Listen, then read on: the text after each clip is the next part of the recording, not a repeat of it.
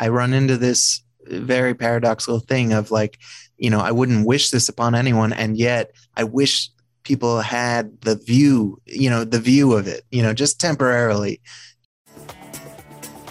Hi, I'm Brilliant, your host for this show. I know that I'm incredibly blessed. As the son of self-made billionaires, I've seen the high price some people pay for success, and I've learned that money really can't buy happiness. But I've also had the good fortune to learn directly from many of the world's leading teachers. If you're ready to be, do, have, and give more, this podcast is for you.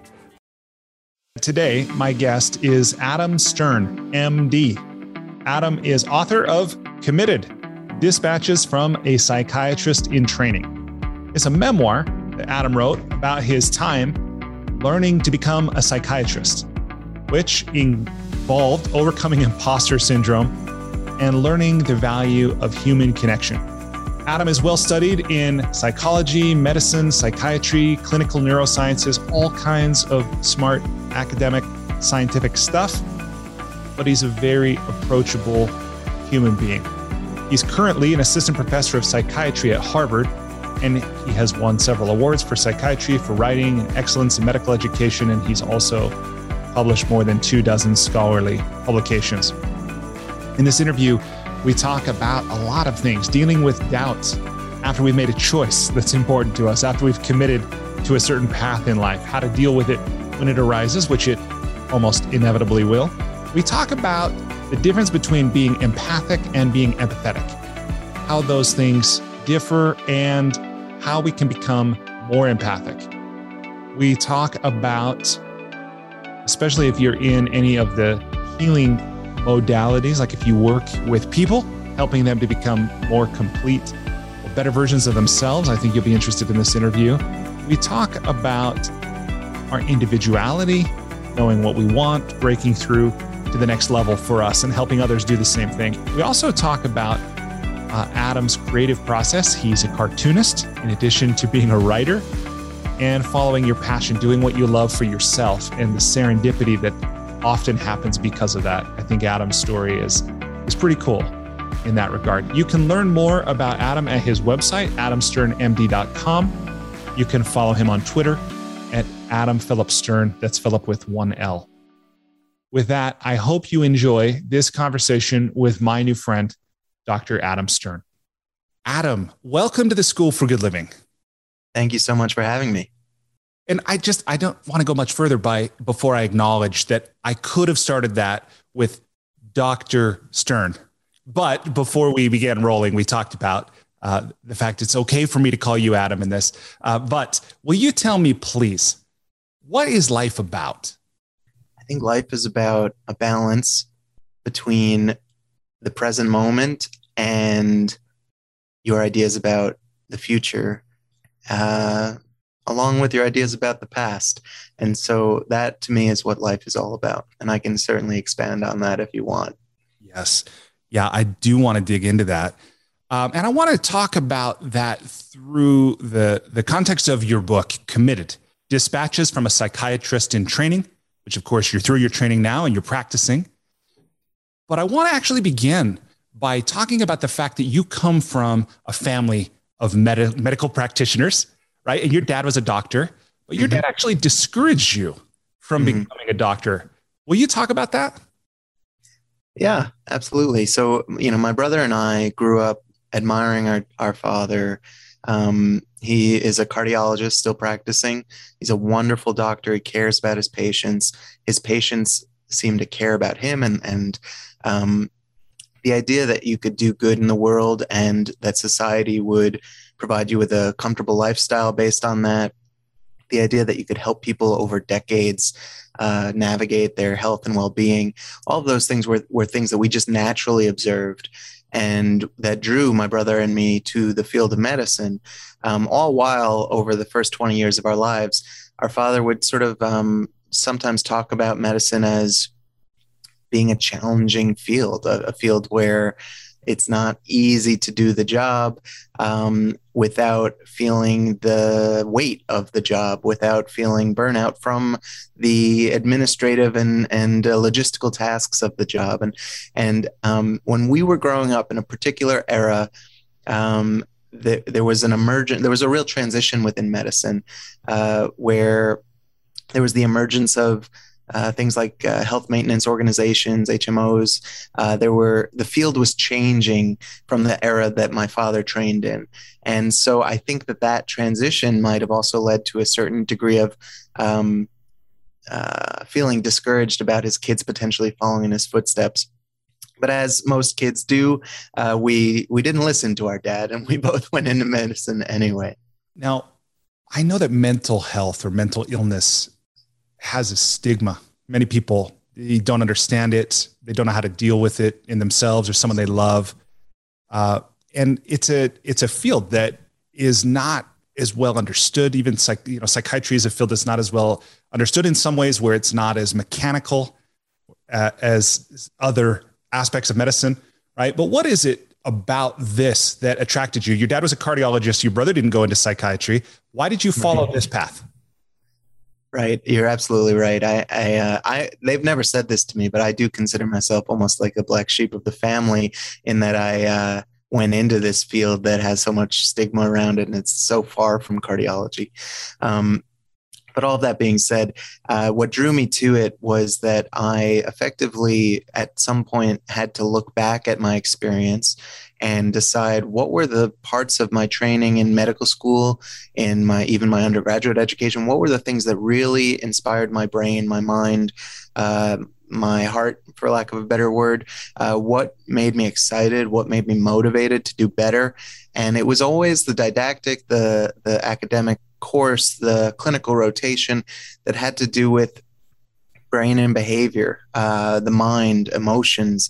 Uh, and part of that is that everybody in psychiatry, uh, patients, psychiatrists, everybody that you might come across in that field, um, there's nothing really more important than what is important to them, especially when we're referring to patients, what their values are, what do they hope to get out of the encounter or the therapeutic alliance, the relationship, what's the, the core of who they are. That's the most important thing in psychiatry, even, even for someone who might just be prescribing medications or something else.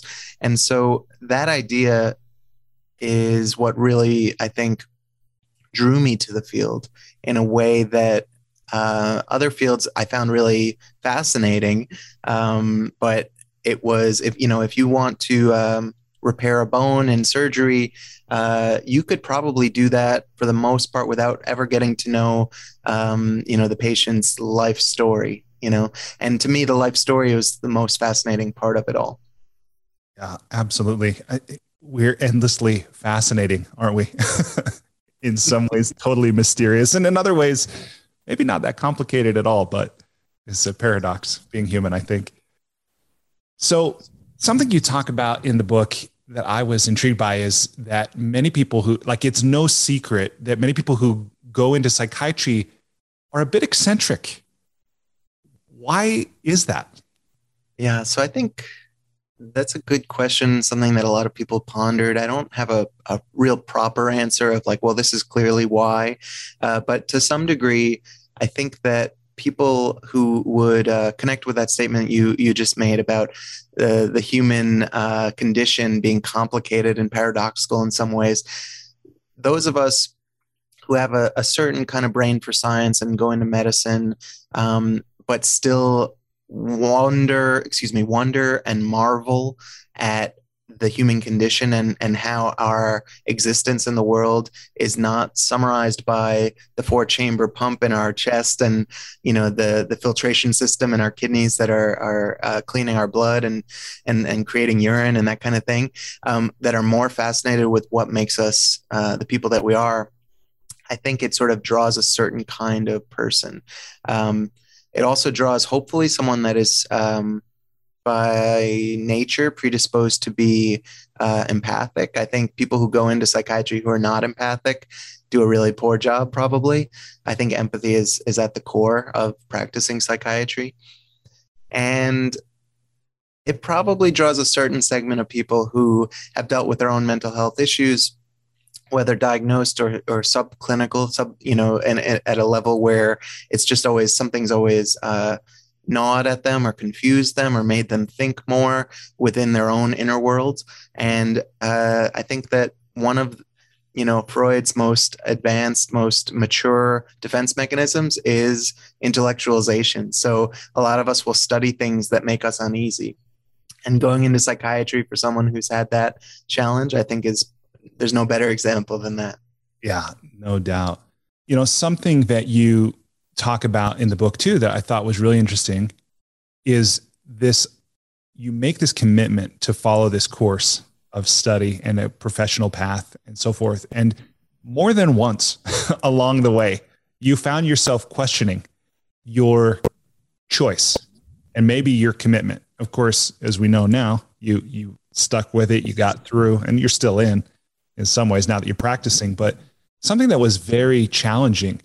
And I, I do want to know who you wrote the book for, but I also want to, I'm imagining that many people who are curious about if this is the path for them would be attracted to your book. And I, so let me, before we get to who you wrote it for, will you just tell me a bit about that, maybe those doubts that you had and what it was that allowed you to persist in this, in this course, despite the doubts? Yeah. So I, I talk a bit of, in the book and, and a lot outside of the book about this phenomenon of imposter syndrome, feeling like you don't belong.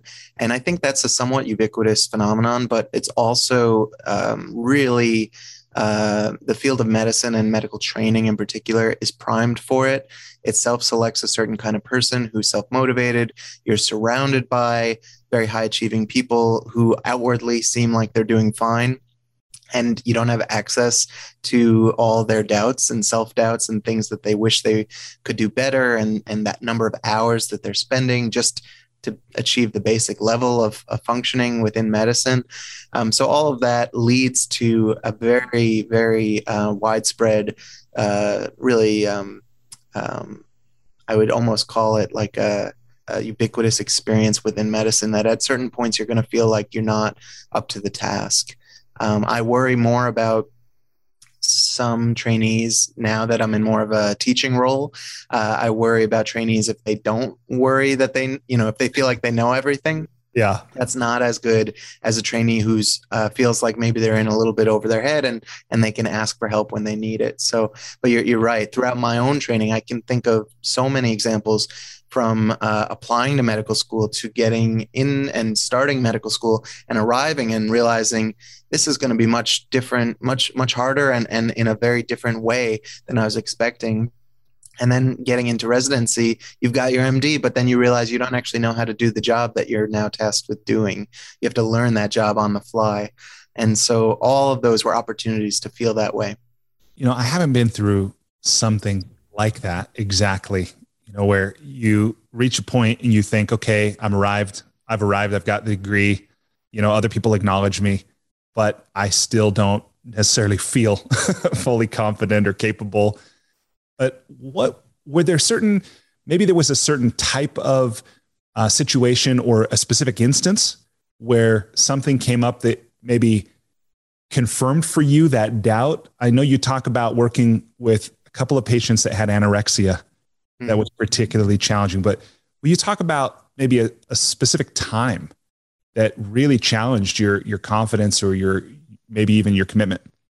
Yeah. So uh, I can think of a couple, uh, you know, right off the bat, um, in terms of some are in the book and some are not, but one that I don't believe is in the book was a, a moment in the first year of medical school where I was, after the first few maybe months of the semester or the year, I was on pace to fail a class called histology, which is the study of slides under a microscope, basically like human tissue, the various organ systems, what they look like in different stains under a microscope. And that's a very fundamental thing. It obviously has almost nothing, I mean, really almost nothing to do with what I do now as a, as a physician, as a psychiatrist. But um, I was, it was not connecting with me. And I just remember, you know, on, on the verge of tears, talking, calling my mother. Uh, this is at age, you know, twenty-four years old, twenty-five years old, and calling my mother and saying like, I don't know if I can do this, you know, and, you know, with persistence and with sort of reevaluating how I go about my studies and that kind of thing, eventually you start to gain some momentum and realize, okay, if I approach it this way, I'm able to do it. I'm not worse off than anybody else here.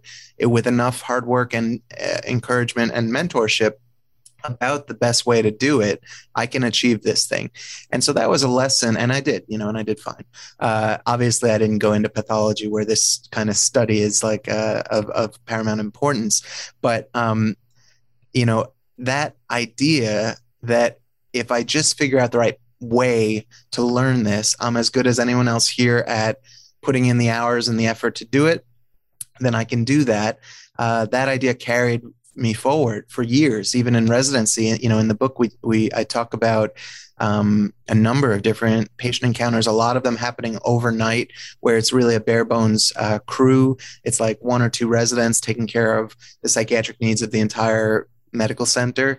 And um, those moments where you feel like, oh, I'm in over my head because this patient is experiencing mania. This patient is experiencing uh, suicidal thoughts or hearing voices or paranoid. I don't know how to, no one ever trained me in how to do this particular task of uh, calming someone down when they're upset about X, Y, or Z. You know, that kind of feeling of being overwhelmed. Uh, if you even go into those micro experiences, those momentary experiences of, okay, I will just keep going forward with my uh, most earnest self, trying the best I can, asking for help when I need it. Those are all very powerful tools to get through something. And and once you've gotten through it, that's another arrow in your uh, you know in your arsenal. That's something else that you can use in the future to remember, uh, you know, to get better and better every time you go out and do the job. Yeah, one of the things I love about that answer is that it's just so. It's so honest. Like it seems so simple. You were earnestly doing the best you could. You were asking for help. But in some ways, right? Like you just talked about, a defense mechanism is intellectualization, sometimes at least, right? But I'm curious, how do you, how do I phrase this question? How did you balance your training, which is very intellectual, which is academic, which is theoretical, it's kind of divorced from a specific time and place and person, with your own intuition? How did you, and I realize all of us have to kind of find and feel our way through our lives, but can you talk about how you reconciled, how you knew when it was time to rely on what you had learned in a classroom or a textbook or a lecture or whatever, and, and what your own inner sense was telling you? Yeah. So that's a really interesting question, because there are, there are all kinds of different angles that I can think about it from. But one of them is, you know, in psychiatry, there are all these hangups about, um, they're both, they're both sort of societal impressions of what a psychiatrist is, and also actual training about how to react and what to do and what not to do. So, you know, there's a, a very small scene in the book where it might actually come up a couple times in the book, where I feel like the human empathic response would be to put a hand on a patient's shoulder to make a human connection, you know, like, um, and in our training, it was sort of like, well, you never really want to uh, physically contact the patient unless it's for a medical reason, you know, and it just felt so alien and fed into all of those concerns that people have about psychiatrists being disconnected, aloof, cerebral, all those things that we think about, all the sort of um, stigma around psychiatry. Um, and so I think that that there's at least one, maybe two moments in the book where I'm able to to lean into intuition more and and the formality of training a little bit less for what I think was the patient's benefit. Um, and I think that comes with experience. So when you're first in a brand new situation, you're going to be much more reliant on the instructions that are handed to you. One of the things that now that I'm, you know, about eight years out from the end of the book, eight, eight years out from training, um, one of the things that I've gotten much uh, better about is realizing that the rules are there to be mastered and then sometimes disregarded when you when you think it's for the best interest of the patient. Some rules are not. Some rules are hard and fast, but some, like, is it ever okay to put a hand on the patient's shoulder with their permission?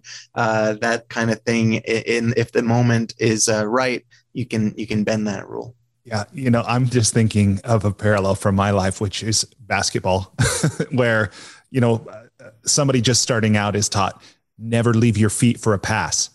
But then you watch the superstars, they do that all the time. You know, right. It's like you're saying, you, you master the rules and then you learn when it's okay to break them or when it's maybe necessary or important. Right. And just, just like those N B A stars, you know, when you're doing uh, something at a, at what you hope is a high level, uh, for me, I'm not, I, the last thing I want to do is compare myself to an N B A star, but when I'm in with a patient, no, you know, there's no administration, there's no audience watching in, you're just trying to do the best thing for the patient, right? If yeah. you, if that's your compass, you know, so if an N B A player is, it wants to perform at the top of their ability, you know, they, they might remember that they're not supposed to leave their feet for a pass. But if in that moment they think, I've been trained for this, this moment, I know it's the moment to, to try to intercept that pass or what have you, you know, then, then, that's the time to, uh, to, to break that rule. And I feel like that is your, I think that analogy actually holds pretty well in, in any kind of, uh, performative thing where you're on your own and you're trying to figure it out in real time. Yeah, no doubt. Well, thanks for that. So let me ask you, who did you write this book for and how do you hope they receive it? What do you hope it does for them or that their life is different because they, they picked it up and read it? There's the truth and then there's the other truth in this answer. The first truth is I wanted everyone to read this book. You know, I wrote this book for a, a wide audience. I wanted it to be, a, you know, like a big hit that that people read at book clubs and, you know, anybody could read it. I wrote it. My natural writing style is colloquial and, and down to earth, and people can Uh, read the book pretty quickly and easily without ha- having to look up too many words or anything like that. It's not dense. It's the opposite of dense. So that was my goal, was to write the book in a way that was really accessible to a, a big audience. But now that the book is written, uh, I can appreciate the fact that there is a built-in audience for anyone that's interested in psychology, young people that are thinking about going into some corner of the field of mental health care. And there's a, that's an enormous field uh, with all kind, you know, psychiatry is just one tiny little component of this overall apparatus, but anyone interested in the care of other people, starting from the person, you know, so medical professionals, psychological professionals, uh, anybody within the broader field of mental health care, even within the, the field of academia where you, you know, there's a lot about the culture of, you know, sort of training and feeling lost in this book. Earlier in our conversation, you mentioned empathy. You meant, you used the word empathy. How can we become more empathic? Wow, that's a great question, because I do think that most of us are born with a certain tendency toward empathy.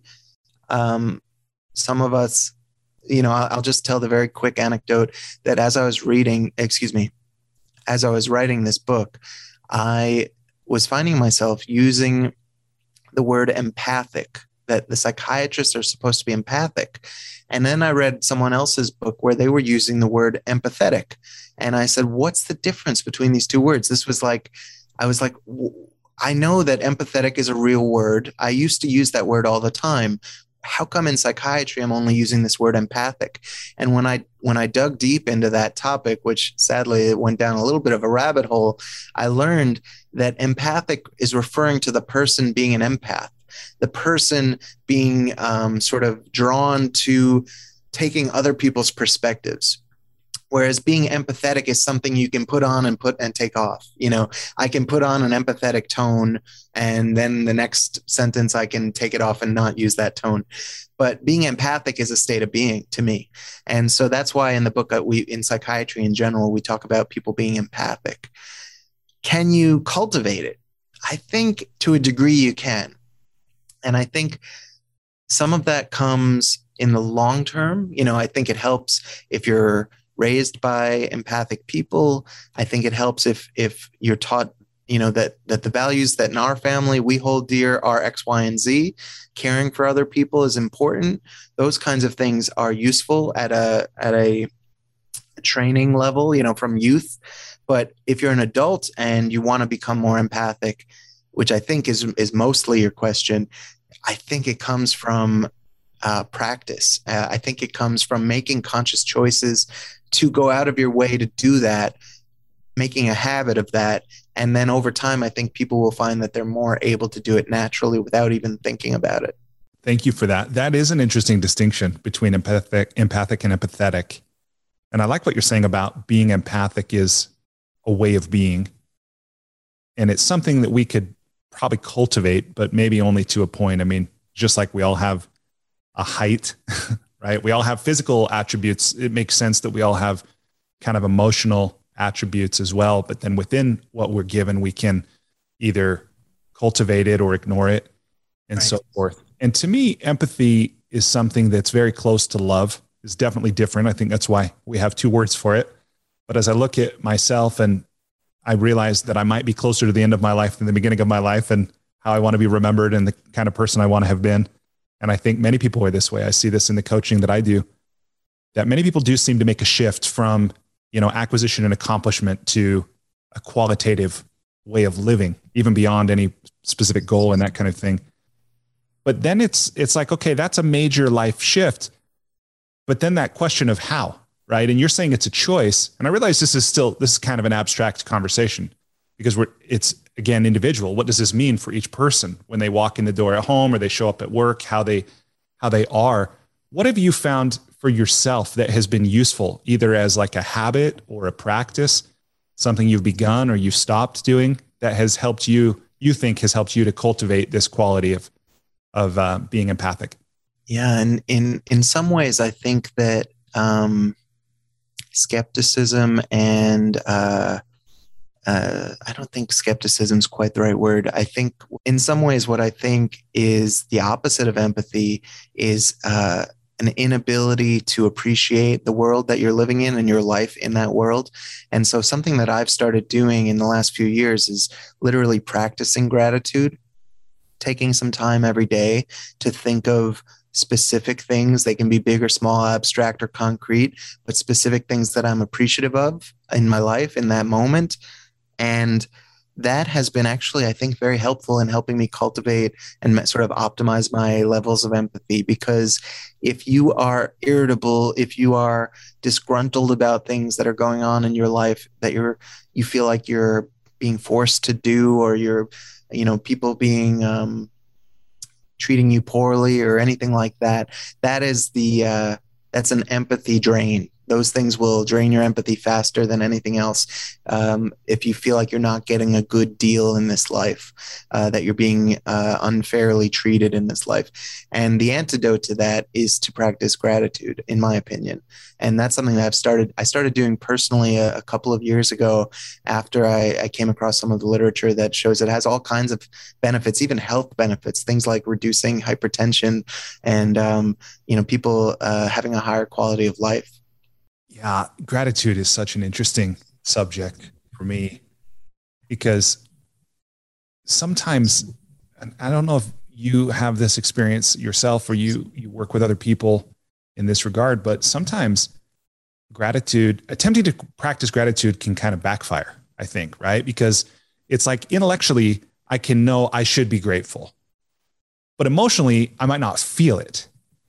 And then there's this sense of like, well, why don't I feel the gratitude that I should have, especially when I'm comparing myself? Well, I have food, I have clothing, right? I'm not in a conflict zone. Like I can know all that, but it doesn't mean, again, it doesn't mean that I feel it. And I remember one time Tony Robbins, who of course espouses gratitude as a, as a practice as well, when he talks about, he'll say, think about what you're grateful for and then think about why.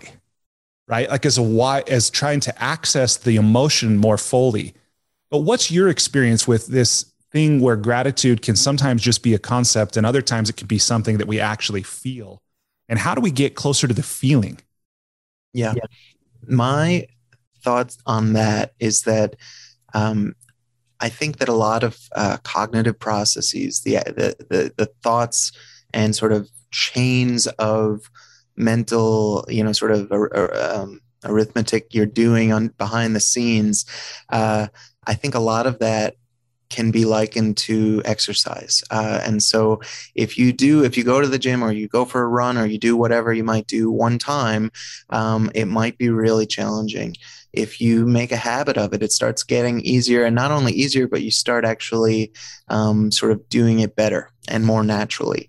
Uh, and so I think that to me, something like that, I, there are there are absolutely moments where I say, okay, before I go to sleep here, I better come up with three things. Not in the mood to do this. Don't feel like practicing gratitude. But I think that that's gotten less and less the longer I've been doing this. Uh, and I think that it's in part because, you know, our brains are, like you said earlier, our brains are very poorly understood um, in terms of when compared to things like the heart or the, the lungs or the kidney, in terms of the very mechanics of how it all works. But one thing that's pretty well pretty well figured out is there's a plasticity of how our minds work and that change can happen. Um, and practicing cognitive or, or behavioral techniques to change habits can leave someone in a sort of changed state. So I, that, that would be my response. I do think it's hard. And sometimes you do fall into a trap of, of comparison. Well, I had a really rough day. Can I just skip this today kind of thing?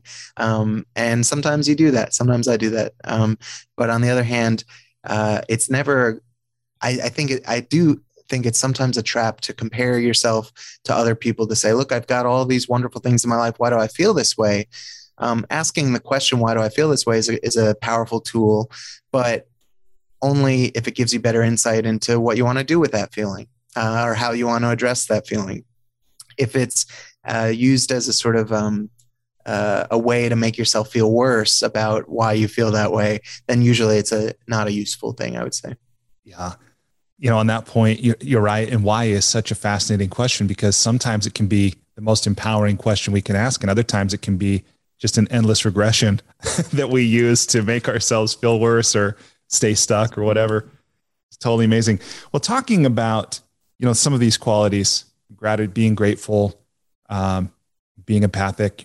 One of them that I'm really struck by that you share about in the book is the quality of presence.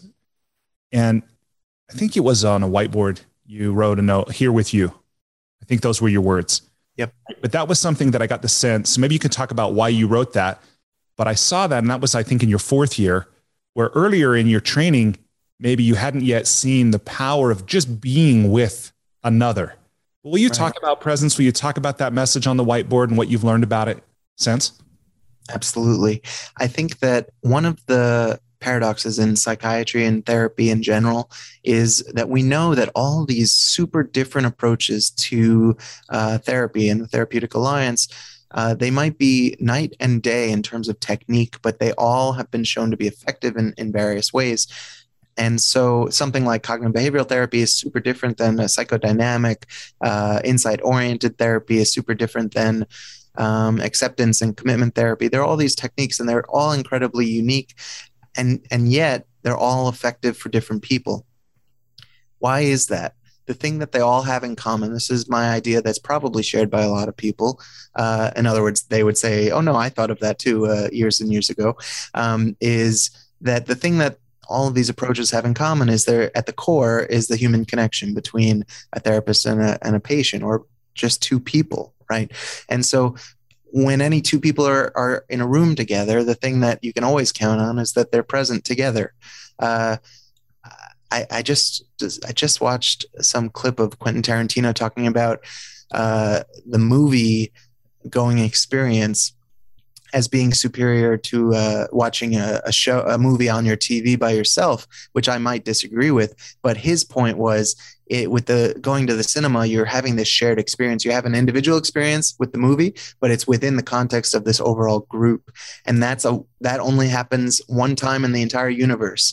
Uh, and that's what makes it a special, you don't know who's going to gasp and who's going to, uh, you know, share your emotional reaction to a, a scene, et cetera. So um, I thought that that kind of resonated with me, that there is something powerful in being together.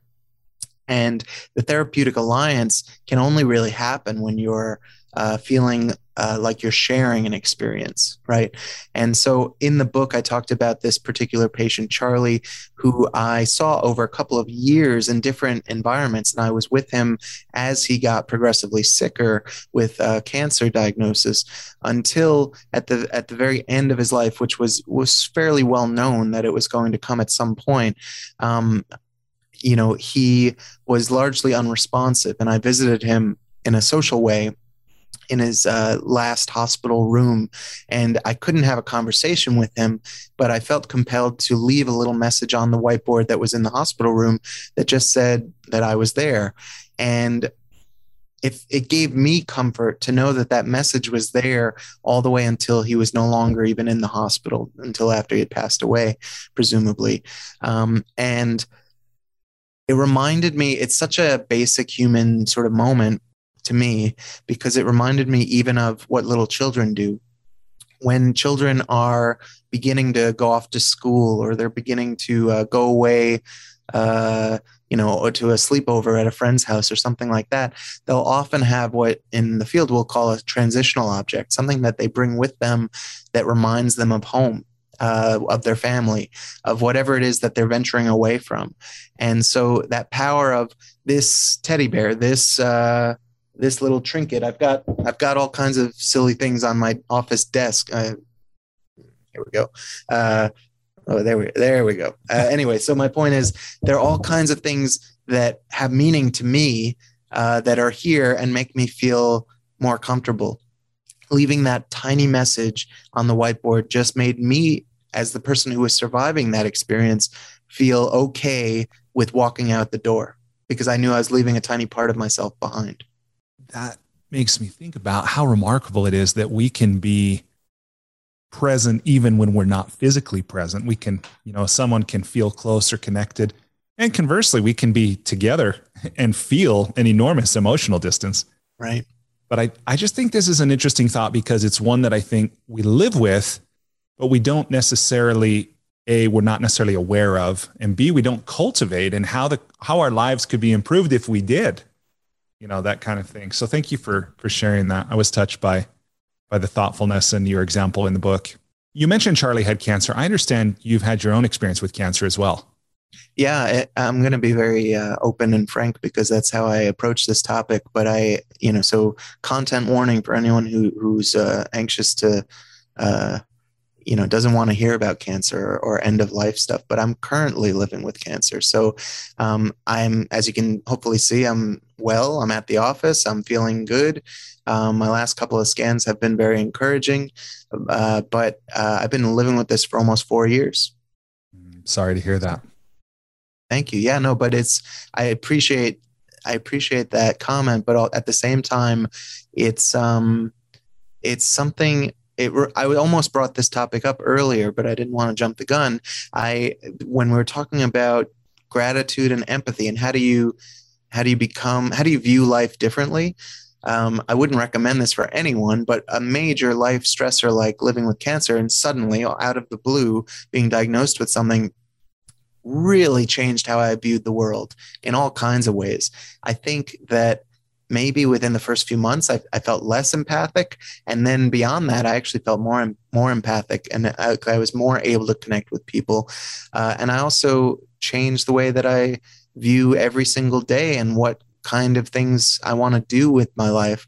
Uh, and that was, you know, I, I wish I were under different circumstances. I really do. But under the circumstances that I'm in, or w- within the circumstances that I'm in, I have to say that it has brought certain gifts as well. You've talked about and written about the depression that has come with that. And, and will you talk about that and how you've dealt with it? Yeah. So, you know, it's hard to, um, it's hard to compare, you know, like my own experience with anyone else's in particular, or with my concept of what a clinical depression looks like or anything like that. Um, but, you know, for me personally, uh, when I was diagnosed with, this was a kidney cancer. It was stage three at first in twenty eighteen. At that moment, I looked up the survival rates for five years and it was like fifty-fifty essentially. And then when it metastasized in, in my lungs, uh, it was down to like eight percent at that moment uh, for five-year survival. Now, what I didn't know at that moment was that uh, survival rates are backwards looking. So, uh, they're looking at data from the last five years, not the next five years. And you're not a curve. You're a dot on that curve, right? You're an individual. And so it, it's a trap to suddenly get this diagnosis and then feel like your world is over, like the future that you thought you had, it is gone. It's not gone. It's just different, I should say. And so um, it's a trap where very often people have to come to terms with the idea that life is different than they thought it was, but that at a certain point, you realize that uh, life has value, what lies ahead of you still has value. Uh, and it can be as uh, incredible as, as, you know, serendipity might allow, but only if you put yourself in the position to actually engage in life. If you become um, despondent and withdraw from your life in the face of, of uh, uh, you know, a, a potentially lethal illness, um, then you are forfeiting your hand. Uh, you're giving up what opportunities you may have. Um, if I had done that, I never would have, uh, I never would have had my second little boy. I never would have written this book that we've been talking about. Uh, I never would have written all these essays that led to the book, uh, all kinds of things that I look back on now as some of the most incredible parts of my life. Uh, seeing my almost five-year-old become a, a, a more fully formed person, all of those were things that weren't guaranteed, but that I had to, you know, sort of commit to being a an active participant in my life again before they could actually happen. You know, that, that idea of being an active participant in one's life is also an idea that's interesting to me, because I think we kind of go in and out of that, right? At periods in our life, or at least throughout any given day, that there's things that are difficult or they're unpleasant, and there's escape and, you know, avoidance and this kind of thing. But I appreciate you talking about this, and it sure brings up a lot for me. I am curious to know, when you get a diagnosis like that and it changes the way you see the world and the way you live, having lived with that, living with that now, do you think there's any way that one can have that kind of life-changing perspective without having to go through a diagnosis? Like, how can we more fully appreciate our lives, or how can we more fully engage with life, or how can we make, how can we more fully fulfill our potential, this kind of thing, without going through that? Do you think it's possible? And if so, how could we do it? Right. I, I always uh, ask myself that same question, because I run into this very paradoxical thing of, like, you know, I wouldn't wish this upon anyone, and yet I wish people had the view, you know, the view of it, you know, just temporarily, uh, just spend an hour, you know, uh, knowing that, knowing that your time is limited. Cause that's true of all of us, right? That's something we all share. Nobody knows, uh, what, you know, um, is going to happen in their own lives. Some of us just have a, have been given a sort of a glimpse of, of the likely, uh, path forward. Um, but, but no one has a guarantee to live to a hundred or anything like that. So I have asked myself that question quite a bit. Um, and I haven't come up with, you know, the right answer. I wish, I wish that I had. Um, sometimes I will be in conversations with people, and I will notice myself saying in my own inner monologue, my goodness, you've got to change your life, uh, you know, because uh, you are not living according to what you want. You know, your values say that you want to be close with your children, but you're working eighty hours a week. You know, your values say that you uh, want to get along better with your family, but you're um, doing X, Y, or Z to distance yourself from your family. Sometimes I'll catch myself saying these things to myself. You know, uh, I know that I want X, Y, and Z, and why am I acting in this other way that's counter to that? So, you know, one of the things that I would advise people, and I, I don't know if this is totally feasible or if it's wishful thinking, but I would advise people to really set out what their goals are, not like concrete goals, but what kind of outcomes will make them most content, not like happy, joyful, but content that the life they're living is the one they want to be living. Because one thing I know for sure, and this is something that the diagnosis really hammered home for me, is that there's so much of what we do that is based on the inertia of just doing what comes next and the feeling of responsibility to do what's asked of us. And those two things are very dangerous to me, because we can build up a certain momentum and just keep going down that road, even though it might make us miserable or leave us feeling hollow or lead us down a path that we just never really wanted to be on. And we forget that we're empowered to make choices, and we can say no to things, and we can say yes to things that someone else looks at and says, why on earth would you do that? So for, those are pieces of I don't know. I, I, I they're not wisdom, but they're definitely insights that I've had since the diagnosis that I wish I could convey to people. Yeah. Thank you for sharing that. I'm reminded here again of this difference between the, like the intellectual, the understanding of something and the emotion and the experience of something, and how there seems to be, in my case, at least, often like a glass ceiling between those. And, uh, I feel like I'm touching, you know, I'm accessing that emotion, but it's also kind of scary. Like it's raw. It's, it's not something I, I I've read some of the Buddhist teacher, um, Chögyam Trungpa, and he wrote a book called the Shambhala, The Path of the Sacred Warrior. And of course he puts it very poetically about letting your raw heart be open to the world and things like this. And, and in moments I feel like, oh, I can, I can do that. I'm willing to do that. And then there's other times when it's like, that's hard, man. Well, thank you for talking about that. Um, it, I, I just want to add, you know, there's, there's something to this idea that so many of people that we consider enlightened and, and sort of having figured it out, uh, live very basic existences. You know, um, there's, there's a certain, um, sort of, um, I don't know, uh, the material aspects of, of our lives. Sometimes they can be wonderful and sometimes they can probably do more harm than good. Yeah, I, I think you're absolutely right. And as you said, you know, many people who are perhaps enlightened do live a simple existence. And the, even the Zen saying of before enlightenment, chop wood, carry water, after enlightenment, chop wood, carry water. But even for those that, that do seem to have it, you know, figured out or know something the rest of us don't, like I was just reading online a little bit more a couple nights ago about Alan Watts, you know, the celebrated philosopher and Zen teacher who died of alcoholism, I think before he was sixty.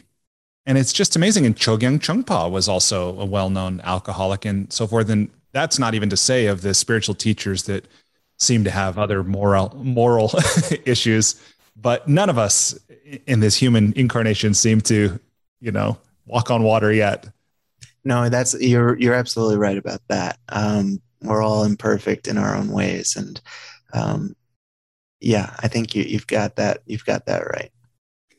Something I want to talk about is, um, is the power of questions. Uh, you share an anecdote in the book about your first, uh, as I understand it, was like your first therapeutic, uh, appointment. And you began with kind of a soliloquy about what you hoped this would do for the, for the client or the patient.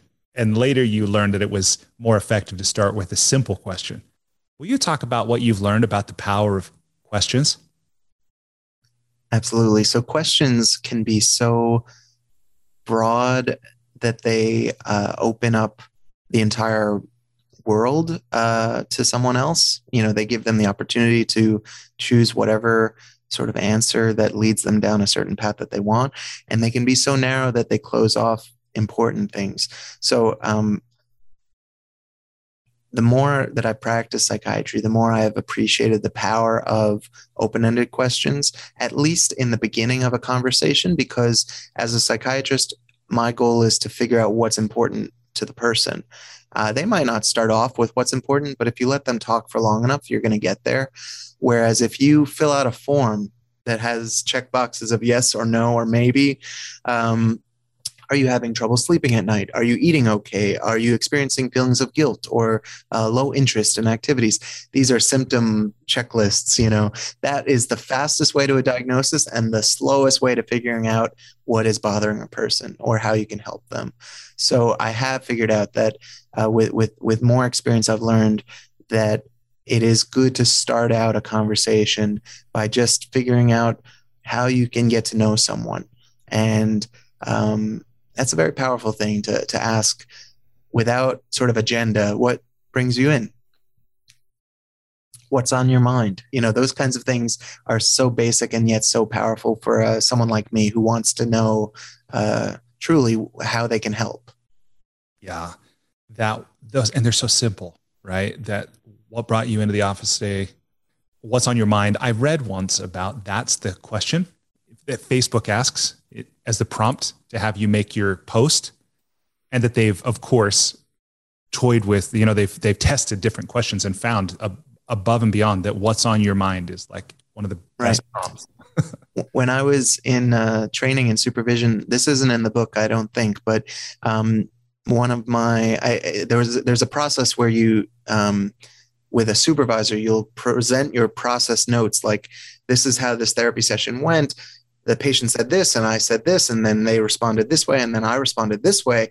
And the supervisor, who's well established and well trained, can point out ways that you might have gone in a different direction, or, you know, consider how it might have impacted the patient. And it was like one of my very first uh, sessions with a very well respected supervisor, and I said, "So, um, how have you been doing?" And right off the bat, he sort of stopped me and said, "We don't care how he's been doing. We care what's on his mind." And it was like my, my, um, it, it seemed so strange. I thought, and then there was another version of it that was like, "What's new?" And it was even worse. It was like, no, no, no. Like, what's new is what's new, but that's not why the patient's there. The patient's there for help with something, or because they need to figure something out. And what's new might just give you a tiny little corner of that. So what's on your mind is a much more powerful question. Yeah, that that's great. And I imagine, you know, like reading a transcript of an interaction, or uh, just evaluating questions, there's this whole other component that wouldn't necessarily show up in that, which is then the power of silence, right? Will you talk about what have you learned about silence in the interaction with another person in a therapeutic or maybe a coaching kind of situation? What have you learned about it, and how do you use it deliberately? Now, silence makes most people pretty uncomfortable. Um, I think in the book, I talk about this sort of se- seven second rule. And so when I talk about this topic, I like to demonstrate it just briefly for anyone listening, um, where we're going to practice silence for like a good seven seconds. I'm going to count in my head, and then I'll come back in, starting now.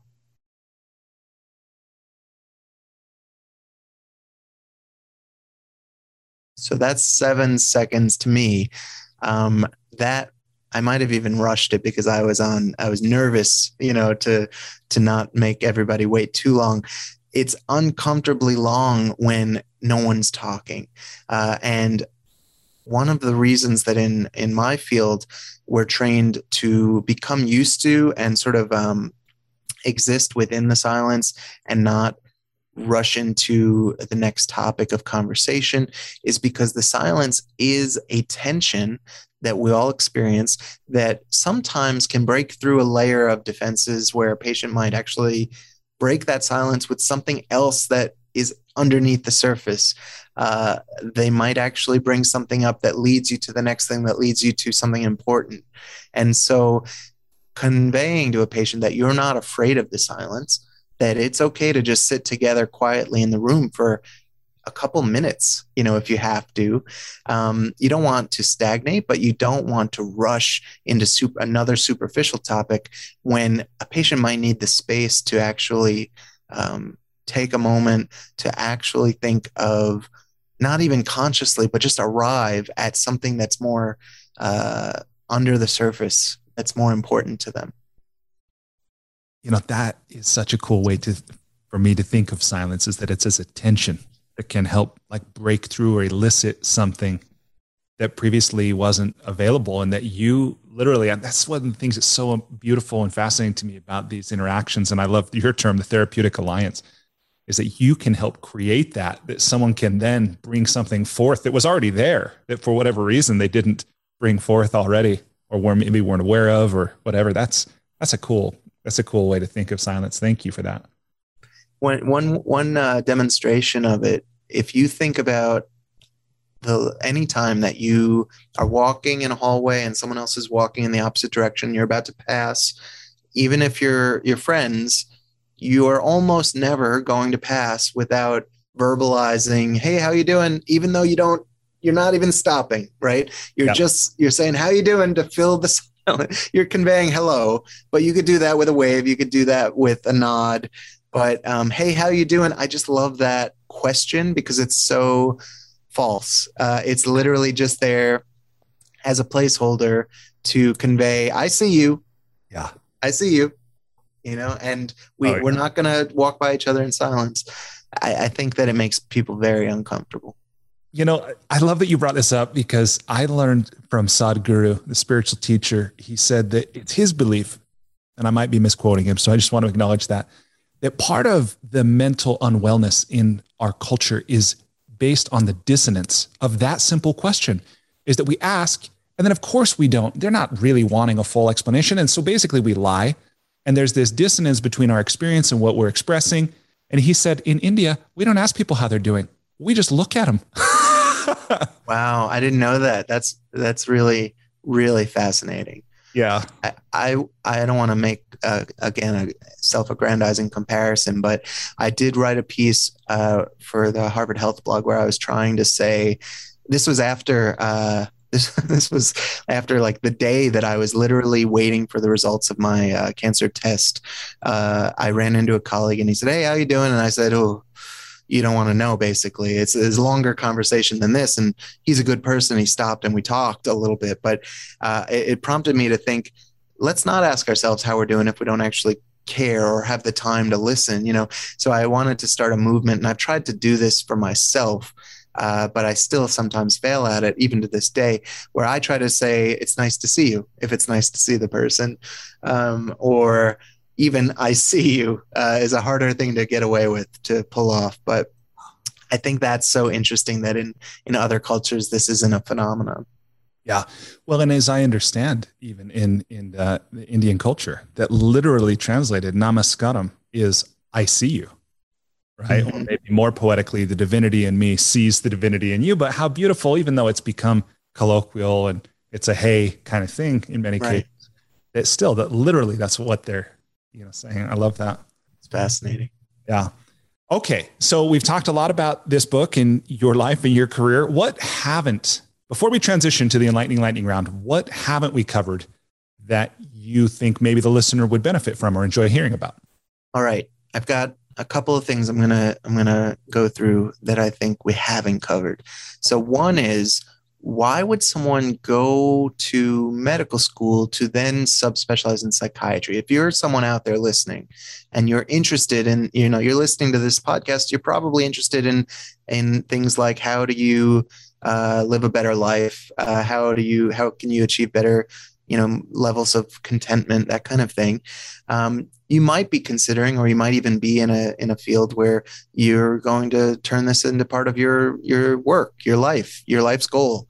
And why would some, so a little corner of that is, well, what kind of path should I take?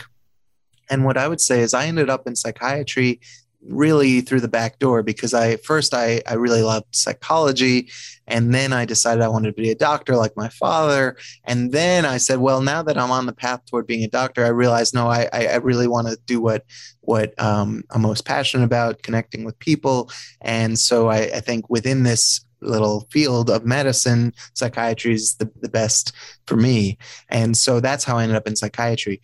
Um, but there are, you know, there are degrees out there that are uh, better at connecting with people than psychiatrists, things like PsyDs and PhDs in psychology, social work, coaches, people that are doing work that has nothing to do with my medical training, where they get to connect with people at a much more basic level, or more thorough level, deeper level, all kinds of things. So I would never discourage someone from going into psychiatry if that's what they wanted to do, but I would encourage people to open your eyes to the entire world of uh, human connection within the professional realm. There's there's a tremendous array out there that you can you can get exposure to and sort of get a feel for, and then let that guide you in your in your path. I suspect that's exactly what somebody listening to this needed to hear, and maybe they didn't even know it. So thank great. you. The second concept that I've learned through circumstances, I don't think I would have come across this if I hadn't followed the exact path that I've been on, is that for much of my life, and I suspect this uh, is true of a lot of people out there, I uh, lived a certain life that was Uh, where a certain amount of my self-worth, to my own estimation, was based upon achievement that fit into a certain box. Academic achievement, writing papers that would get into medical journals, even going back, you know, twenty years, getting into a certain kind of college, that kind of thing has been hardwired into me, in part because of how I just who I am, and in part because of uh, what was instilled upon me. And it's only until I really, you know, uh, became an adult and had the threat of all of those things sort of lifted from me based on this illness that I've realized that that at this moment, the things that I find most important have almost nothing to do with achievement in that way. They have much more to do with trying to align my actions and behaviors with my values.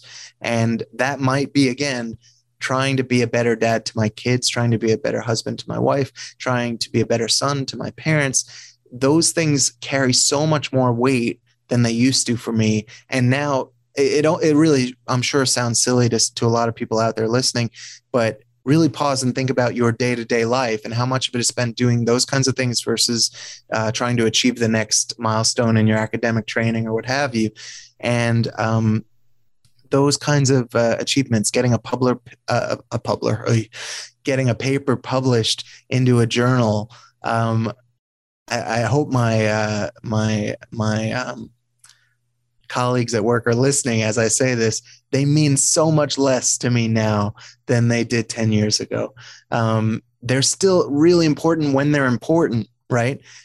When something, a project, a research study that I've partaken in, that I've participated in, gets accepted somewhere and, and might help change the field in a way that might help patients, that is extraordinarily uh, rewarding for me. But when I'm on a paper that gets accepted somewhere, and I know that this paper probably isn't going to move the needle, that is uh, sometimes something that I think is time lost. Uh, and, and I say to myself, I'm not going to take that opportunity the next time it arises. If I can identify it in advance, I'm going to redirect that energy toward the things that I think are really important, whatever they may be. We all have different ideas about that. Yeah, I appreciate that view. You know, maybe a kind of a cor- corollary to that. I, I look at my dad, who was an extraordinarily successful entrepreneur, and I often ask, you know, could he have achieved everything he did in a fraction of the time, seventy percent, eighty percent of the time he invested? And I suspect he could have, you know, but I don't think he asked himself the kinds of questions that you are now. Very hard to thread that needle, to know how much is enough to achieve your, your quote unquote dreams, or, you know, to, to, to get there, to make it, you know. Um, when I look at um, people in politics or celebrities of a certain kind, or, you know, and and, I, and they just continue to grind, I the only way I can think of it is that that grind must be how they achieve a sense of flow, how they find some sense of peace in the world. Because when I look at the grind, sometimes I think, you know, they made it. They don't have to keep doing, they don't have to keep trying so hard, uh, but but they do. And the way I think about it is that is their state of being, that they must not know how to be content any other way. Yeah, I, I'm with you, and I'm so fascinated by this. This could be its own whole book to explore, you know, what motivates us and whether people can be driven to these incredible levels of achievement by what I would call empowering emotions versus, it seems like the majority of people who succeed, at least in a worldly, according to a worldly measure, are actually driven by very disempowering emotions. And I think a lot, and I realize it's just my judgment, right? But my armchair philosophy, but I think about that saying uh, by Jung about a man will do anything, no matter how absurd, in order to avoid facing his own soul.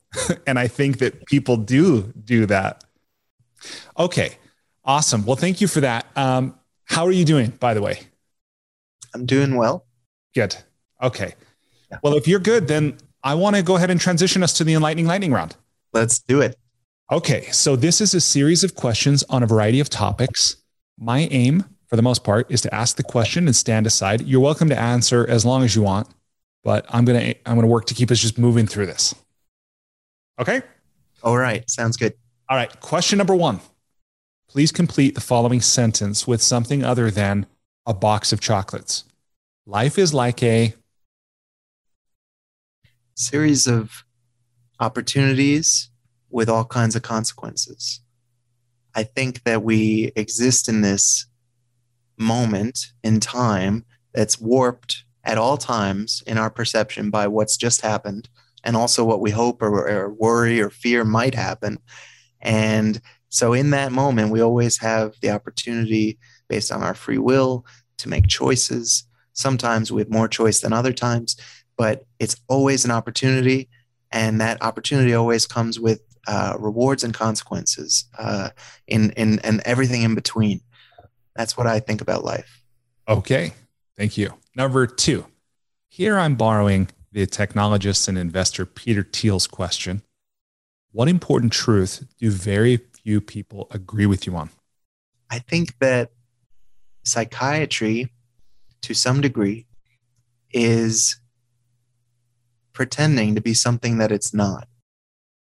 I think that psychiatry was invented by a neurologist out of wishful thinking, that we could look at the mind from a top-down process as opposed to a bottom-up process, which would take another hundred years from when, when Freud was first uh, publishing. Um, and, you know, before that, certainly uh, there have been other psychologists from all kinds of uh, uh, different parts of the world. Um, but psychiatry as a field right now is very clearly trying to be a medical subspecialty and partially succeeding. And one of the bargains, this is the part that I think is most controversial about what I'll say, because everything I've said so far, maybe some people are nodding along like, yeah, I get it.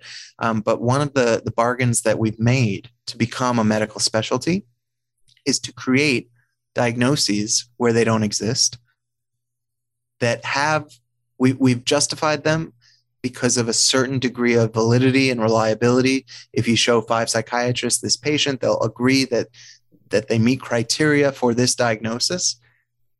But what I think is that at its most granular level, most uh, quote-unquote diagnoses in psychiatry are probably amalgams of lots of different things happening, and that we can make patterns out of almost anything in medicine and as people in general.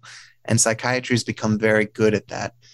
And so I think one of the risks of our field is that we have gotten away from treating individuals as individuals, and that one of the redemptions for our field sometime down the road, it might be ten years from now, it might be one hundred years from now, will be to look at a person as an individual and to offer what we think is best for that individual, regardless of what categories they might fit into. Well said. Thank you. Question number three. If you were required every day for the rest of your life to wear a t-shirt with a slogan or a phrase or a saying or a quote or a quip on it, what would it say? I suppose after this conversation, it has to say, I see you. I love it. Okay. Question number four. What book other than your own have you gifted or recommended most often? Most recently, I've been recommending uh, The Codebreaker.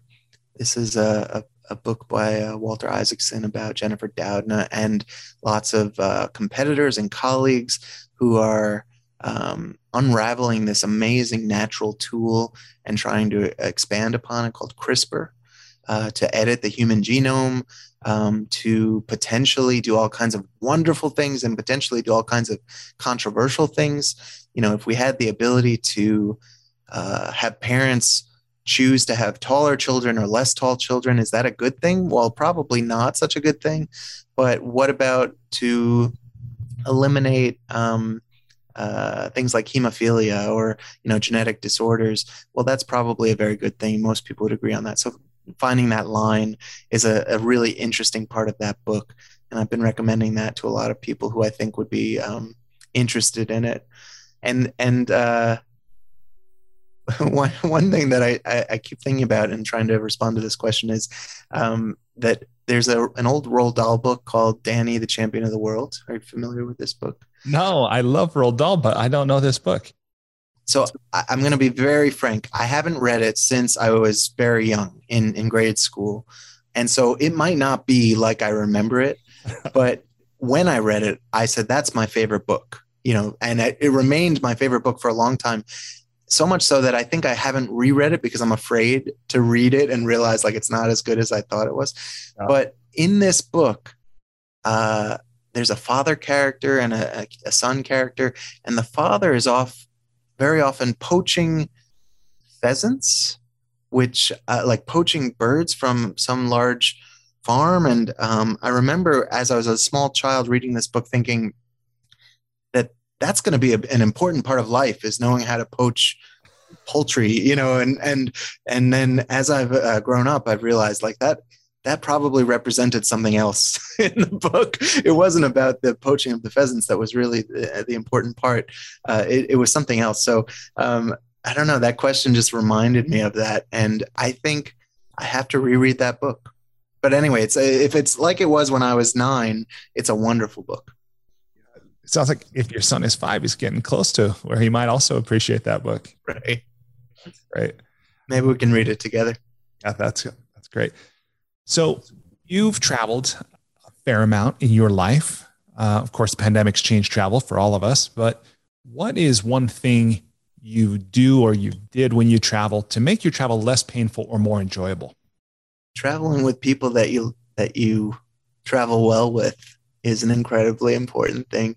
I'm thinking, you know, this question is landing with me at a particularly bad time. Forget about the pandemic for a moment. We've, in the last four and a half years, I've only traveled with a, a small, small, small child. And uh, we don't travel well together, even though I adore him to the moon and back. And so uh, traveling with people that you travel well with, that you enjoy seeing the world with, doing things with, the, that's irreplaceable. And if someday, if my boy listens to this uh, interview, I hope he forgives me for saying that. But just know that that we do not travel the same way. Traveling with children is its own, is its own art and science, no doubt.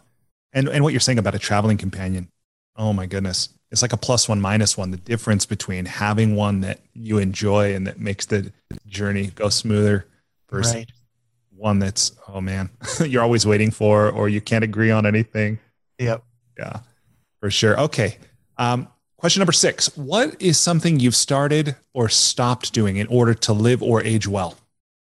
Right. Sometimes I wonder, am I succeeding in uh, that effort to try to live better? You know, I mean, I guess that's a big theme of the uh, the show. But I, uh, you know, think I've I've made a lot of changes in the last few years uh, in the context of this uh, diagnosis that we've talked about.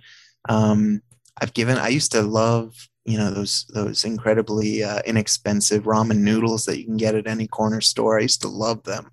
Uh, and I just have this hang up like, like uh, that's probably not so good for someone with one kidney, one part of one kidney. And uh, uh, so I've given that up and I miss it every day. Those ramen noodles. Um, and, you know, at a more, at a more, uh, I don't know, philosophical level, I've, I've tried really to ask myself, is this what I want to be spending my day doing? Is this what I want to be spending my energy doing? That's a theme, you know, I've already talked about a number of times today with you, but the, I can't tell you how many times the answer is no. Actually, five years ago, I would have done this differently, because right now I can see, I don't want to do that. You know, I'm going to change the way I'm doing that or approaching that. So there's a really concrete and a really more uh, vague answer for you. Thank you. I'm reminded of something I once read that Ernest Hemingway said or wrote, never do what you sincerely do not want to do. Like, that's interesting. I try to phrase my advice when I give it in the affirmative, but that's the abstain from. Yeah. So, okay. Uh, question number seven. What's one thing? What's one thing you wish every American knew? Oh, it's hard not to answer this in the context of our current circumstances around how how divided we are and it, how it divided it feels. Um, yeah, I guess I would say, I, I guess I will answer it in that context, and I'll say that we have so much more in common than we do, uh, than than than what separates us. There's so much more humanity shared between us than. than uh, what, what separates us. I, I feel like I really wish if only we had that sense embedded in us that our lives would just be so much more harmonious and, and less uh, filled with whatever descriptor you want to call this current era of, you know, division and, and rage and being angry with one another, even though we've never met, you know, kind of thing. Yeah. Question number eight. What's the most important or useful thing you've ever learned about making relationships work? I think that you have to meet people where they are. Uh, and so this is true personally. This is true professionally. Any kind of relationship where you're trying to connect with another individual and share an experience or share a connection, share a relationship, et cetera.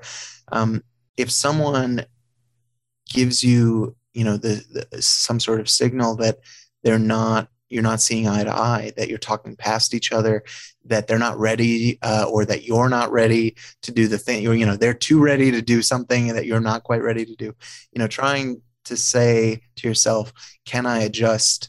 Can I meet this person where they are? Or is that a bridge too far? Uh, am I able to do that? So um, therapeutically, sometimes, uh, you know, there's this little terrible joke in the book that's, that's widely known in the field about Uh, psychiatrist changing a light bulb. It only takes one, but the light bulb has to want to be changed, you know, uh, and it takes a really long time. Um, the, you know, sometimes patients aren't ready to do something, but they are ready to do something else. And so even if it's not what you prescribe, but it's, it's halfway there or a quarter of the way there, you take that and you try to align with them in that goal, because that's better than not going anywhere. And I think you could extend that to personal relationships. I think so. Thank you for that. And question number nine, question number nine, aside from compound interest, what's the most important or useful thing you've ever learned about money? I haven't learned that much. I, I think I, the more I learn, the less I know about money. But um, the first most important thing is that we can uh, feel pretty content with a lot less money than we think uh, we can. Um, you know, I'll just be very frank that, you know, I, I grew up, uh, the son of a cardiologist who gave us a really comfortable life, um, which is probably a very different life than, than you may have grown up with, than someone else may have. I don't want to make any assumptions, but, um, but it's also, uh, more, you know, we grew up with more money than I currently, uh, make, uh, and as a psychiatrist, and I've learned actually that I can live really comfortably like that with less money than I grew up with. Uh, that's sort of a, a, a mind-blowing idea, because I spent the first twenty-five years of my life thinking, oh boy, how am I going to match the lifestyle that I grew up with? You know, uh, so that's been a really interesting thing to learn.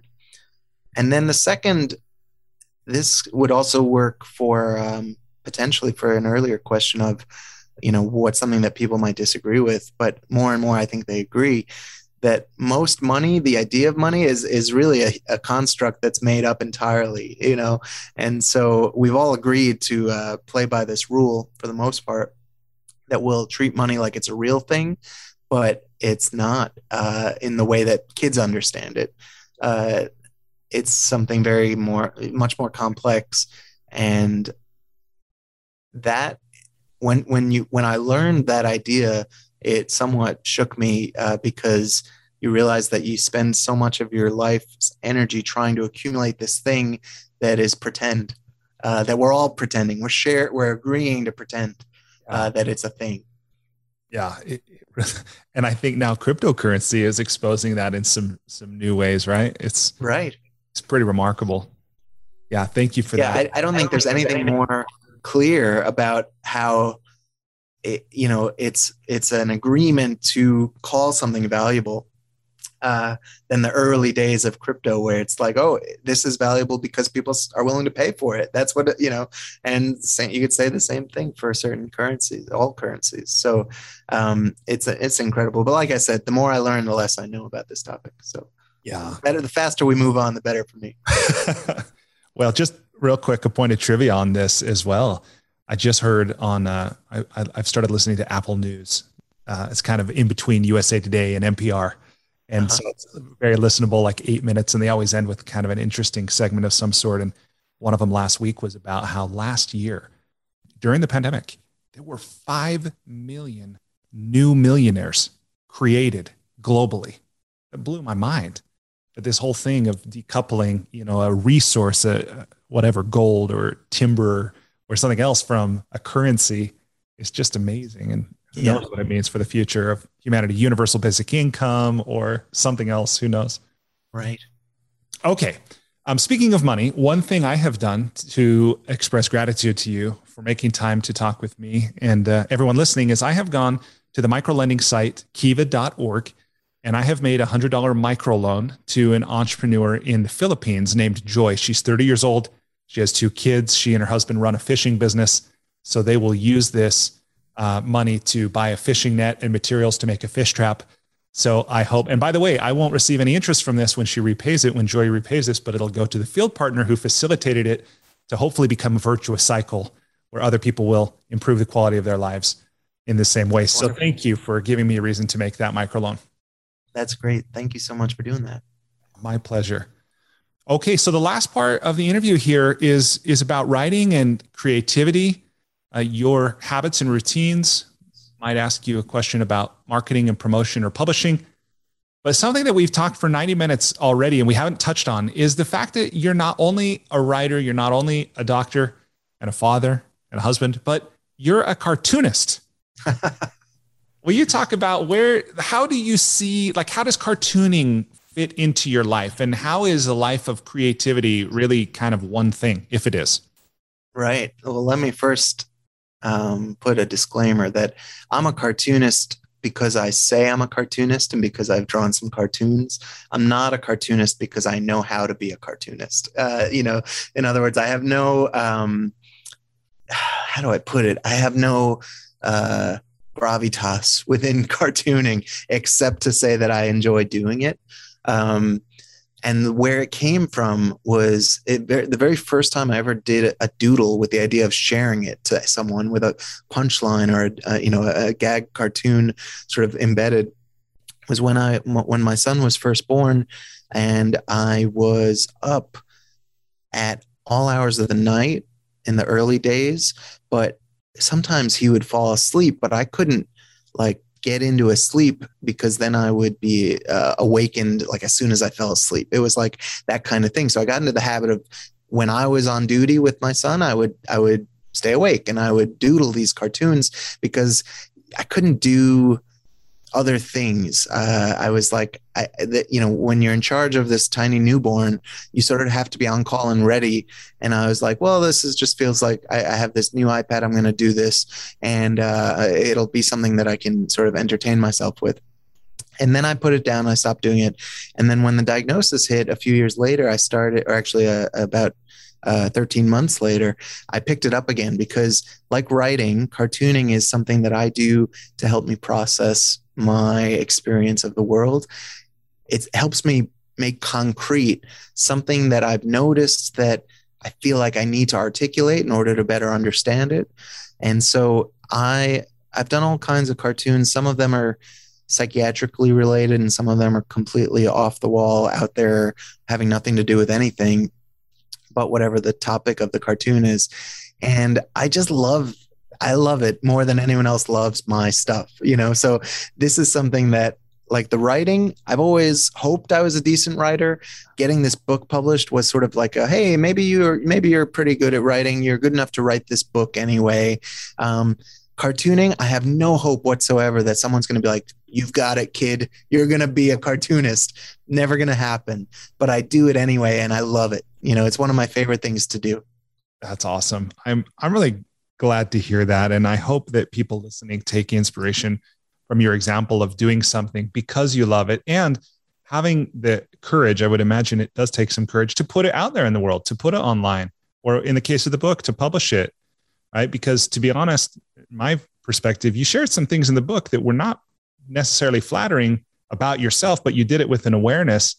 And I think that many people, it's what's that saying that doubt kills more dreams than failure ever will. Yeah.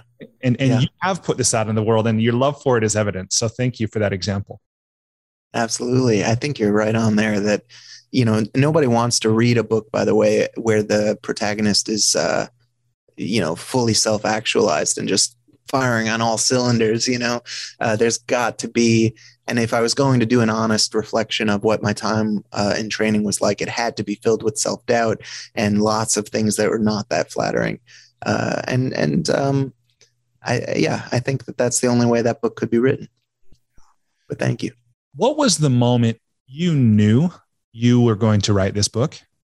There, there is a particular moment. So it, it exists not at the beginning of the journey and not obviously at the end, but somewhere in the midst. Um, by that point, I had already been contacted. So I so the the way that this progressed was, um, you know, I wrote wrote my whole life in various ways in different formats.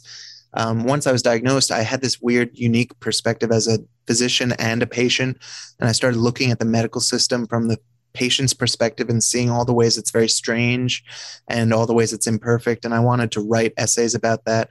I wanted to write essays about what my experience as a patient was like. So I started doing that, and one of those pieces got the attention of a literary agent who asked me if I'd ever thought about writing a book. And first, this was like a wonderful opportunity that I thought about a lot. I'd, you know, over the years, uh, reached out to literary agents without much success or really any success.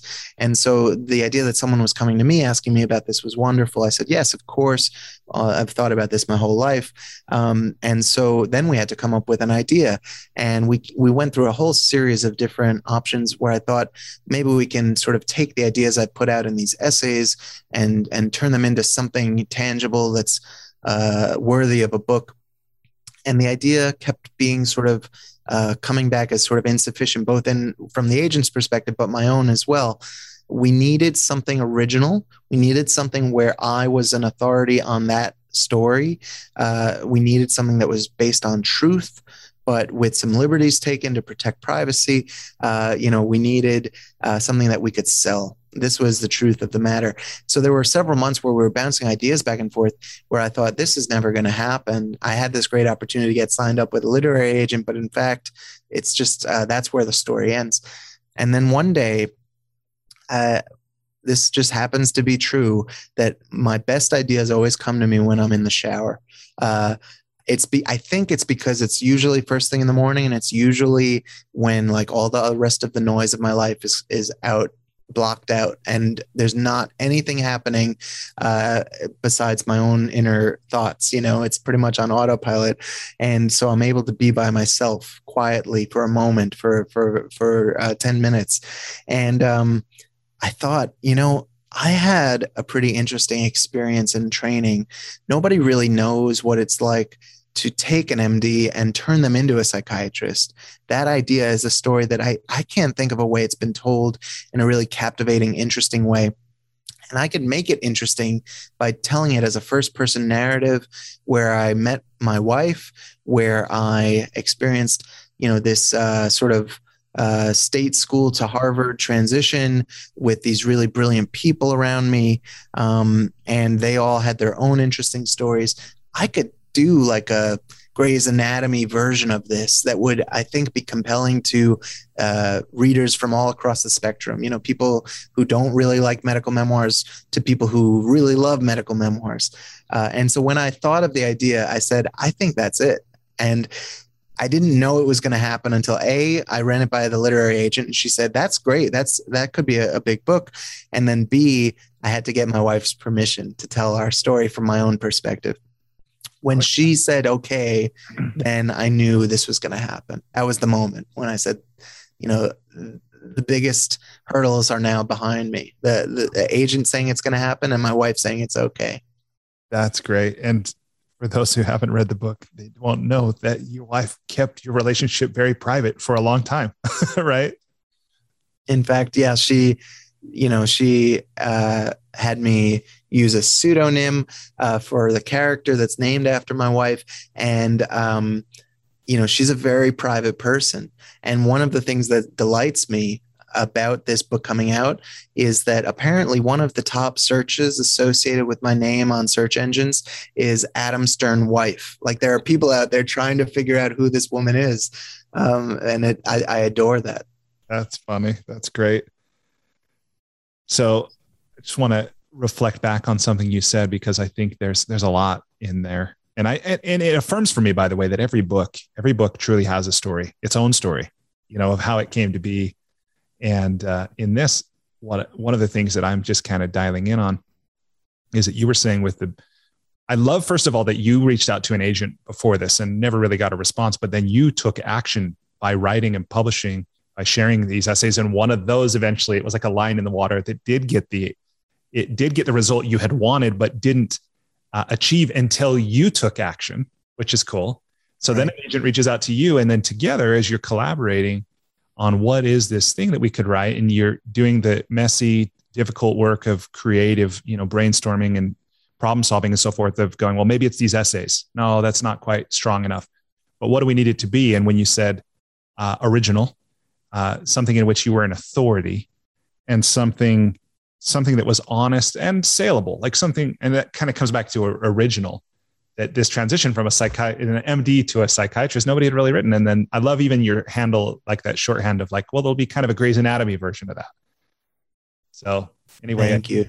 I had to, I had to think, because I, I, I, like I said earlier when we were chatting, I, I think that I wanted the book to be accessible. You know, I wanted it to be, there might be someone, something in there for anyone to, to latch onto and really enjoy. And so I think this book had those elements, you know, um, it, it has, it, I, I hope it really has sort of like an interpersonal drama, if that is what you enjoy reading. And it has the the guts of, you know, the, how do you turn someone into a psychiatrist? Yeah. Yeah, I think it does. I think you hit that mark. And at the same time, you know, my experience is even once we've made a decision or we've settled on something, it's easy to waffle. It's easy to doubt. And so from here, where you had that clarity, and in retrospect, it all sounds so clean and simple, right? But how did you, once you arrived at those, or once you made those decisions or arrived at that clarity, how did you then, as a matter of course, get the book done? How did, obviously you're very busy with family and working as a doctor and this kind of thing. How did you arrange your schedule? What habits and routines did you use? How did you go from that idea to the published book?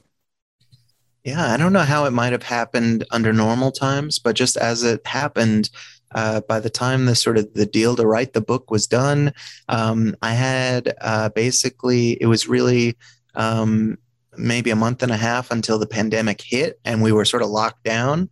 And then we had set up uh, in, in, in one of the bedrooms, like a makeshift office for like, so we could be working from home in various capacities. And so I would find myself at home, you know, we, in those days, this is like March twenty twenty, I guess, uh, we were suddenly at home, like all the time, you know, uh, as, as many people in, in society were. And so I had to carve out, I had to do this. If I didn't do this, it wouldn't have gotten done. I had to say, I'm going to write something every day, at least half an hour. I'm going to shoot for like five hundred or a thousand words. And I don't care if I write much more than that. That's wonderful. If I write less than that, I'm going to get back on the horse tomorrow and try to do better. And it doesn't matter if the writing is any good. I just need to write. And if I got myself to sit down and keep up the momentum, the writing seemed to get better and better. And if I lapsed and I didn't write for a little while, which happened a few times, I would have to sort of rebuild my uh, momentum again. And one of the interesting things that I have found, and I heard this feedback from editors, and then I see it myself, is that the book gets, to me, I think the book gets better and better as it goes along. Um, You know, so if if someone's on the fence about reading the book, I always have to say, just get past page eighty. You know, it really picks up at page eighty, uh, and nobody else really uh, identifies with that as a marker. But to me, it's like once you know this, the background and the, the people involved, then the story gets more and more interesting. Um, and so I think that's a function in part of how I got into a groove of writing, because I was doing it every day. It took me maybe a month to, to really get into that groove. Yeah, momentum is a real thing, and inertia is real. Yeah. What tools and technology were useful to you, or maybe even indispensable in uh, getting this book written? Yeah, well, one of the things that was important to me was to be able to reach out to all of my former colleagues. You know, at this point, years later, they're all scattered around the country. Um, and so the idea of literally being able to uh, be in touch with them is something like if, if I tried to write the book twenty years, maybe not twenty years ago, thirty years ago, uh, like I'd have to write pen and paper letters and track down these people. I wouldn't, you know, so I give a lot of grief to the social media out there that it's probably doing more harm than good for us. Uh, but I'm, um, you know, as in, in, in it as anyone else, but um, being able to email my, my class, my former class and say, look, I'm doing this thing. I need you to get on board. If you want me to not include you at all, let me know. I'm happy to not include you. But everyone was very supportive. They came back to me with all these anecdotes, all these stories from our time together. And, you know, I wrote the book from my own perspective, but it, it includes a lot of content from friends from that era of my life. And, you know, that's something that I couldn't have done without. I think it would be a very, a much inferior book without that ability to stay in touch with people from ten years ago, you know, that, that live all around the country and the world. Um, so that's, I mean, that's a, not a, the most uh, cutting edge technology email, but, you know, it's an important thing, I would say. Yeah, absolutely. How did you collaborate with your editor? I know some people will pass drafts back and forth. Some people will just redline, you know, working through something like Dropbox or Google Drive. Other people will actually go in and collaborate in real time. Like, what was that relationship like? Yeah, so um, I worked with a couple different editors, actually, if you include, you know, copy editing and then proofreading. And, you know, I actually probably, this went through I don't know, five different people at various stages in terms of getting to redline and edit and mark things. But the primary content editors uh, was the initial editor who made the purchase for H M H Books was Deb Brody. And one of the most frightening moments of this experience for me, the first time I was working to write a book for a, a publishing house, was when I sent the first twenty thousand words over. You know, for context, the whole book is about seventy thousand. And I think she advised me to send it over when I'd written a, a chunk of it. So I said, okay, I'll, I'll, I'll do it after twenty thousand words. And there's a possibility that I, as I hit send, that she's going to reply. She's a very reputable person in the field. And if she replies and says, this isn't what I thought I was purchasing, you know, this isn't what I thought we were doing, I'm sunk, you know, like, I don't know how I recover from that from a writing perspective. If she says, you got to start from square one again, I don't know if I have the energy for that. I poured my heart and soul into these twenty thousand words. So there was a moment there where I was terrified, but she actually came back that she really thought we were on the right track. And uh, she had very useful feedback about not giving certain things away early to the reader. Um, one of the biggest challenges for me as a new memoir writer was to figure out, how do I tell this story with the proper arc uh, from real life? I have to create these arcs that the reader appreciates the most. How do I optimize the reader's appreciation for what happened to us or with us, you know? And so that ability to help carve that narrative was really helpful from her. And then it transitioned to my next editor was Karen Mergolo, uh, who's a wonderful editor. And she and I would, would, uh, yeah, we, I would send, you know, drafts along the way, but, but large sections being done. Once I knew was I was on the right track, I was much more confident. And that also helped with the writing, I think. Wow. Remembering that, um, you know, the intended audience for this is those who have their own creative project, those who are either in the middle of, of writing a book or it's a dream they've been harboring for a long time.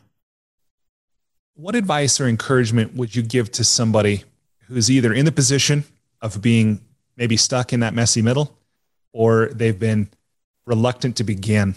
What would you say that would help them get their book done? What in, instruction or inspiration would you offer? So th- this is in line with a lot of the content that we've already covered today, but, you know, like doing the project, whatever it may be, if you really truly just want to do it for its own sake, right? So writing something for someone else is usually a bad idea, but if you want to write something for yourself and someone else, that's a good idea. Uh, and then even if no one else ends up reading it, it's still something that you've put together that you can be proud of, that you uh, have done, that you, that you like, or that hopefully you feel was worthwhile. Um, and tied in with that is that this whole process for me has only reinforced this idea of serendipity being, you know, this major aspect of how things happen that's out of our control. I can't tell you how many moments there were where it was a binary. Either the editor made a bid or they didn't make a bid. Either the agent reached out to me or they didn't reach out to me. Either uh, she thought it was a good premise for a book or she didn't, um, where it could have gone in any direction. And this book was incredibly close to never happening, you know. And when it came out, it either could have been well-received or not well-received, uh, or anywhere in between. But, you know, um, I'll give you one example is uh, in my head, I was like, oh man, if only maybe the book could be like reviewed by like a major newspaper, like the Times would be amazing. If the New York, I grew up, you know, and I still read the New York Times a lot. I've written in the New York Times. I said, that would be so great if they reviewed it. They never reviewed it, but People Magazine made it their book of the week. And I was like, that's something I never imagined. I never thought like, oh, if only People Magazine would highlight the book. I didn't even know People Magazine highlighted books, but when they highlighted it, it opened up this entire world uh, for people to discover it, you know? So again, something I never would have predicted to happen that serendipitously happened. And if I had shut myself off to that experience or not taken the chances that I took, uh, or even uh, felt like, oh, if, if it doesn't succeed commercially, I'll feel like a failure. If I took that attitude, none of it would have happened. So again, getting back to this idea, do the thing because you want to do it. And then everything else that happens to you and the book and the process, uh, it's all gravy. You know, it's all something that you can take uh, the positive from and not be disappointed in, in it not living up to some idea that you had. I love that. I love that so much. And uh, I, I, I may be putting something in your words that you didn't say, but you talk about serendipity, and what I'm hearing possibly is grace. Right? Like how awesome that is, that all those things, you take this action, you do it because you want to do it, and something remarkable happens. Absolutely. I try to live my whole life like that. I mean, really, honest to goodness, like that's what I try. Uh, I, I don't always succeed. I really don't. But if I just, you know, have shrunk down the world to a smaller, more manageable Uh, alignment of like what I want to be doing with my time, and then good things happen from there. And my perception of those good things are, are less tainted by things like disappointment or envy. Yeah, that's awesome. Well, cool. Well, well, Adam, this has been a pleasure for me. I'm really grateful that you accepted the invitation to come on the show. I'm very grateful that you wrote the book, uh, for the conversation that we've had. I hope that people listening have enjoyed it and benefit from it. I suspect they will very much. What uh, final thought, final words would you like to end with? First of all, thank you, Brilliant, for having me, and thank you all for listening. And my final piece of advice is I see you, and also go out and do it. You know, whatever the thing is that you want to do today, tomorrow, next year, ten years from now, take the chance. Do it if you want to. Awesome. Okay. Again, my guest, Adam Stern, author of Committed: Dispatches from a Psychiatrist in Training.